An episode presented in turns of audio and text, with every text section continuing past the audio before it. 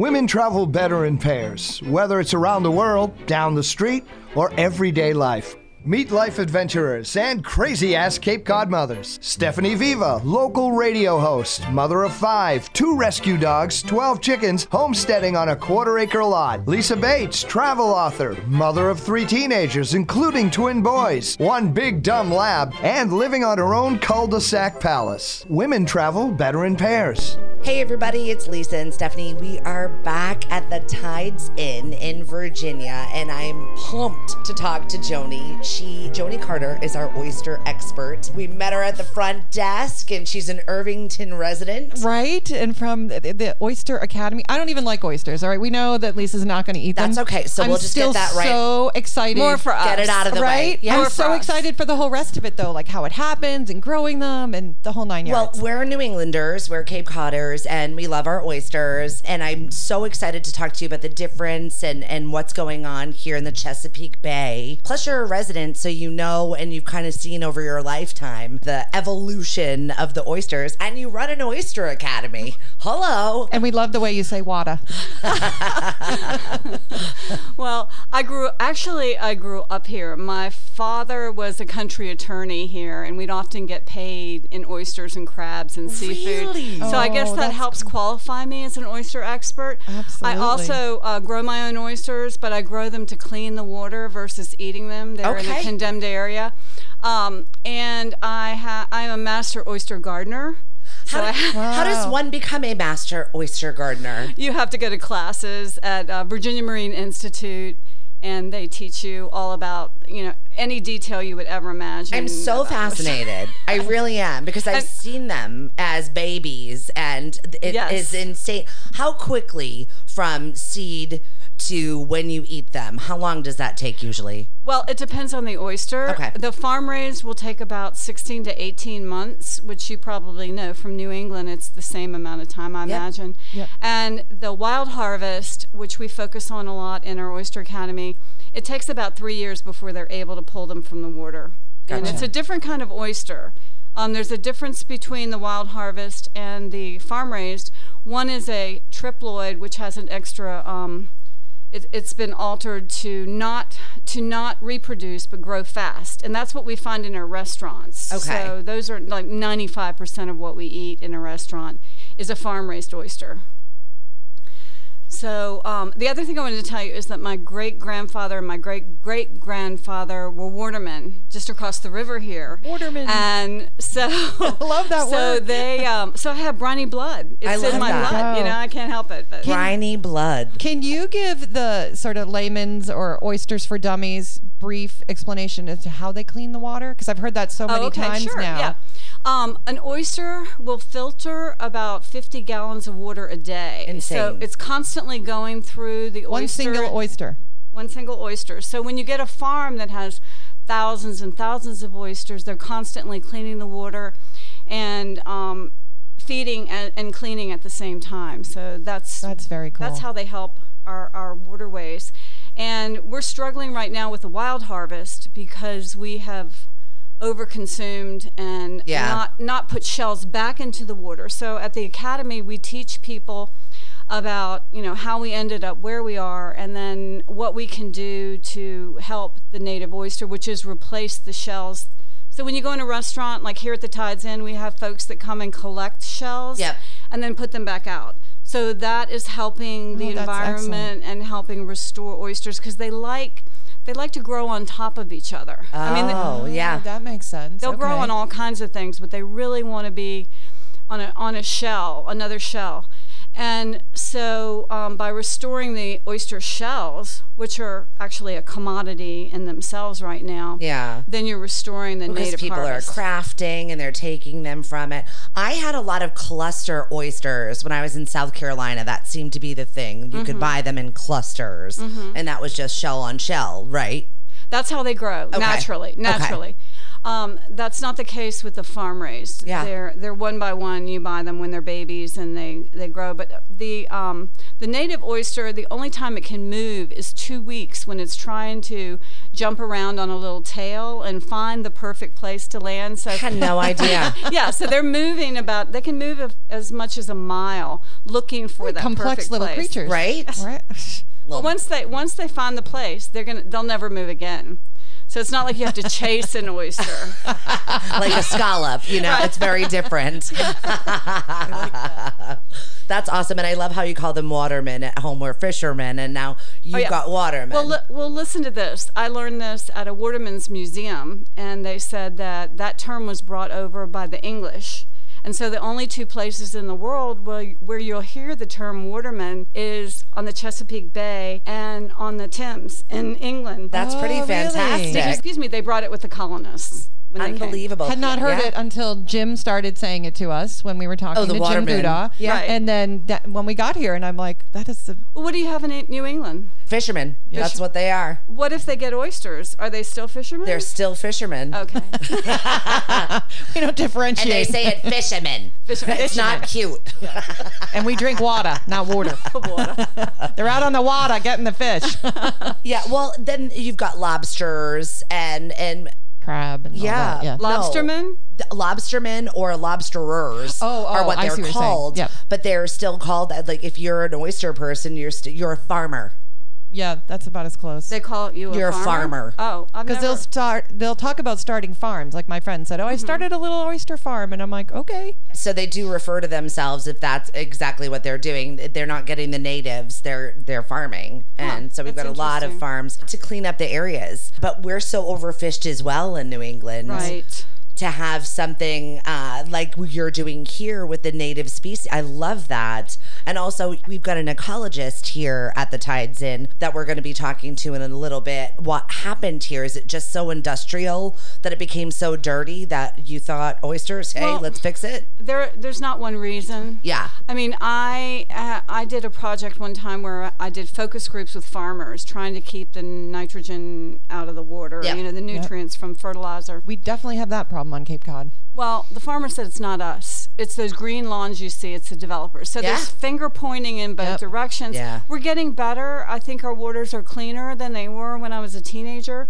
There's still a lot we have to do. So it is pollution and runoff. It's from Pennsylvania and Yeah. in the streams. And we have that, but we also had over harvesting. I mean, when in the early days of oysters in the 1800s, most of the oysters came from the Chesapeake Bay. Yeah. Almost all of them. And there were a few probably in Cape Cod. but Yeah, right? just a couple. We had a couple that swam really more than that mile.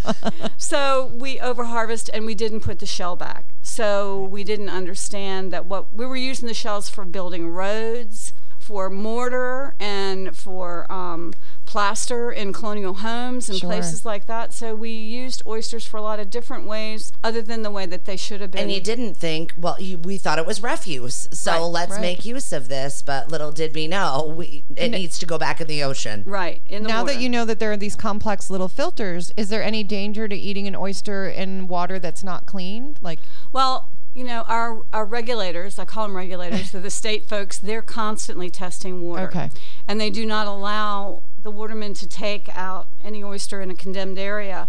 And they've designated areas that are condemned. Yeah, we have the same situation. So Yes, we we're do. trying to be careful on that. But I want to tell you about the Oyster Academy because it's a unique experience. We have a special permit to go out there and actually pull up the oysters, and folks taste them right out of the water. Pretty fantastic. So uh, the waterman is has been trained to work with tourists and be able to talk to them because watermen like to work alone and they or with their families. They work with their families a lot, and they really are not. I wouldn't say they're amazing communicators. right. right. So, um, you know, our waterman is excellent, and he takes folks out six at a time. They get to taste oyster, an oyster fresh out of the water, and then they come back to the Tides Inn at the fish hawk, and they learn about shucking oysters, which is very important. I'm so terrible at it. I really would like to get better at it w- without stabbing myself. yeah, it's actually very dangerous if you do Yeah. it. I, I already looked at it like that's an accident waiting to happen for me. well, you see chefs that don't have gloves and you just ask them to show you their scars. Yeah. Because Right. they'll have them. They'll have lots of them.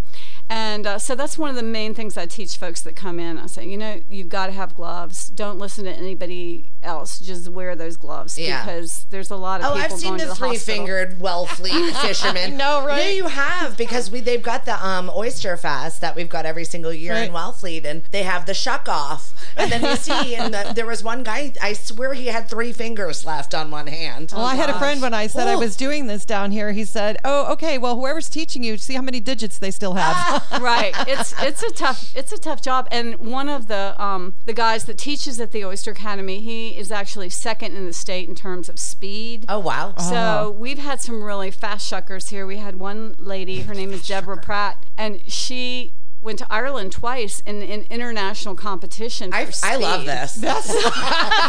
what do you do? I'm here for speed shucking. I see something new for Stephanie. Right? The competitive side of you is coming uh, out. a little. Don't you do that in New England? Yeah, right. We're very competitive. There's got to be an art or a skill or a way. And I would just like to know the pressure point and where it is to, to see Well, how to do that. You know what's funny about that? It's actually depends on the oyster that you get. Ah, If you get a wild harvest oyster, those are about three years old Mm-hmm. versus the farm raised that's a year and a half. And the shell on the farm raised is a lot thinner. Mm-hmm. And so I would go in the front of the side of a because of the chipping that happens. Yep. But on the wild harvest, I like to go in on the hinge okay. and break it open then. Because it's thicker. Yes, and it won't chip and get in your oyster. Ah, yes. And we've all had the chip in the oyster. So ugh, that ruins it.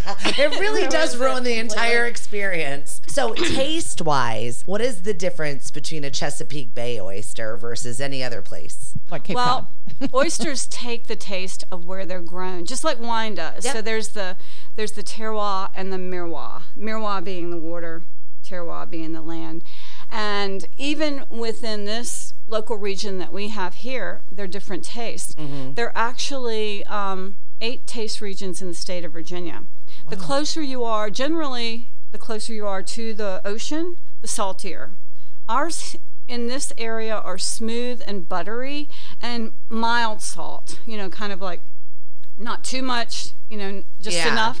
And that's what makes our Rappahannock's so much better than a, a lot of other ones. For example, there there are oysters in North Carolina that are actually called emeralds. Okay. And they feed off green algae and they are green. Oh, You know, They wow. have green gills. Incredible. So they're Oh. all kinds based on where they were harvested. That's So- very cool. fantastic. Yeah. So, what else are we learning at the Oyster Academy? We go out with a waterman and he talks about conservation and how oysters grow. And part of this is to support the local waterman. This is something that they can do and maybe not harvest um, oysters and let them let them grow on the oyster reefs and have income in that way. It's always a it's always a balance between conservation and production. So Yes. you've got that balance there. Right. And we do have a lot of regulations for the watermen. I'm sure that's the case in Yes. New Yes. England as Yep. Well. So it's hard to be a waterman. It's very difficult and very expensive. You gotta roll with the tides, like literally. Yeah. what you got is what you got today. Definitely. And then they come back and they pair different kinds of oysters with wine. They learn how, folks learn how to shuck by an expert. Yep. Not me, but an expert. and then they pair it with some of the local wines here so they can do a tasting. We believe that merroir and terroir in the same places kind of go together. Yep. So they pair well. It's a unique experience. And we have special permitting to do this. Um, we only do it on a Saturday when the weather's good. Yep. And, you know, I mean, a waterman will go out in any weather, like the postman. That's it. Right. But not not some of the folks who are here at the Yeah. resort. so if you're vacationing here, you're Sea coming swarthy. to the Tides Inn. you want to book this ahead of time. This is something you you need to plan for. You do. We're only do it. We only do it in the spring and the fall. Okay. Um, and we do it on Saturdays. We have permits to do it three days a week, but we only do it on Saturdays generally. And there are only six people allowed because the captain has what he's called a six six pack, I love it. which, which I Speaking my language, you probably Joni. have that up north too. And um, So the six packs allow six people and a first mate. So sometimes I go and help as the first mate because I just love to get on the boat. Absolutely. I didn't enjoy it as a child. I mean, we always had boats, you know, and we go out and stay for hours. Now it's so different for me. I jump on any chance I can get because it, it is invigorating and it's just gorgeous out there. I agree with you. We had a boat growing up. Couldn't stand going on the boat. My parents were going on the boat. It was this little boat, and I'm like, eh. We just got a boat a year or so ago. I've never been more relaxed in my life. I Oh, can't yeah. wait to just. I go sit in a pond. and I'm Yeah, like, I'm there you good. go. I'm good. No one can talk to me. Look at it out here. And you know, with COVID, recreation that you can do without Right. people around you, and you can have fresh air and just feel kind of free. where Yeah. we, we haven't felt that way. Well, that's one of the beauties and one of the reasons we're here is working with the Tides into how great it is to be at a resort. Mm-hmm. Because it, you've done such a good job with the COVID practices here, and there is so much to do. 80% of it is outside. Yeah, and you don't have to leave, and you've got you know your No. set areas, and You don't have to go to restaurants. No. You don't have to do anything. You can if you want to, but there's so much here. Like I wish we could stay a week. yeah. Well, just sitting here and looking out at the water is calming and It beautiful. really There's is. something It really very is. calming about water. I sat here for an hour last night in an Adirondack chair and just looked at it, and I We was like, did. I was fine. I Listen didn't need anything. right. Joni, before we let you go, what should we all take away from the Oyster Academy and all of the things that we can learn from our ecology here? What are things people can do to help out? Well, I think one of the biggest thing you can do is if you eat oysters and you love oysters like I do, think about the shells. Every time you eat a half shell somewhere, ask the restaurant, are you know, are you recycling these shells? Because a little pressure there would help. I know there's some big recycle programs in every city, and the point is just to get those uh, shells back in the water so they can start growing more Yeah. I wonder how wild good we are at that on the Cape. That's just an interesting question. I know the takeaway throw Yeah. your shells back in the ocean. Right. We could do it too, right? Just throw it back in.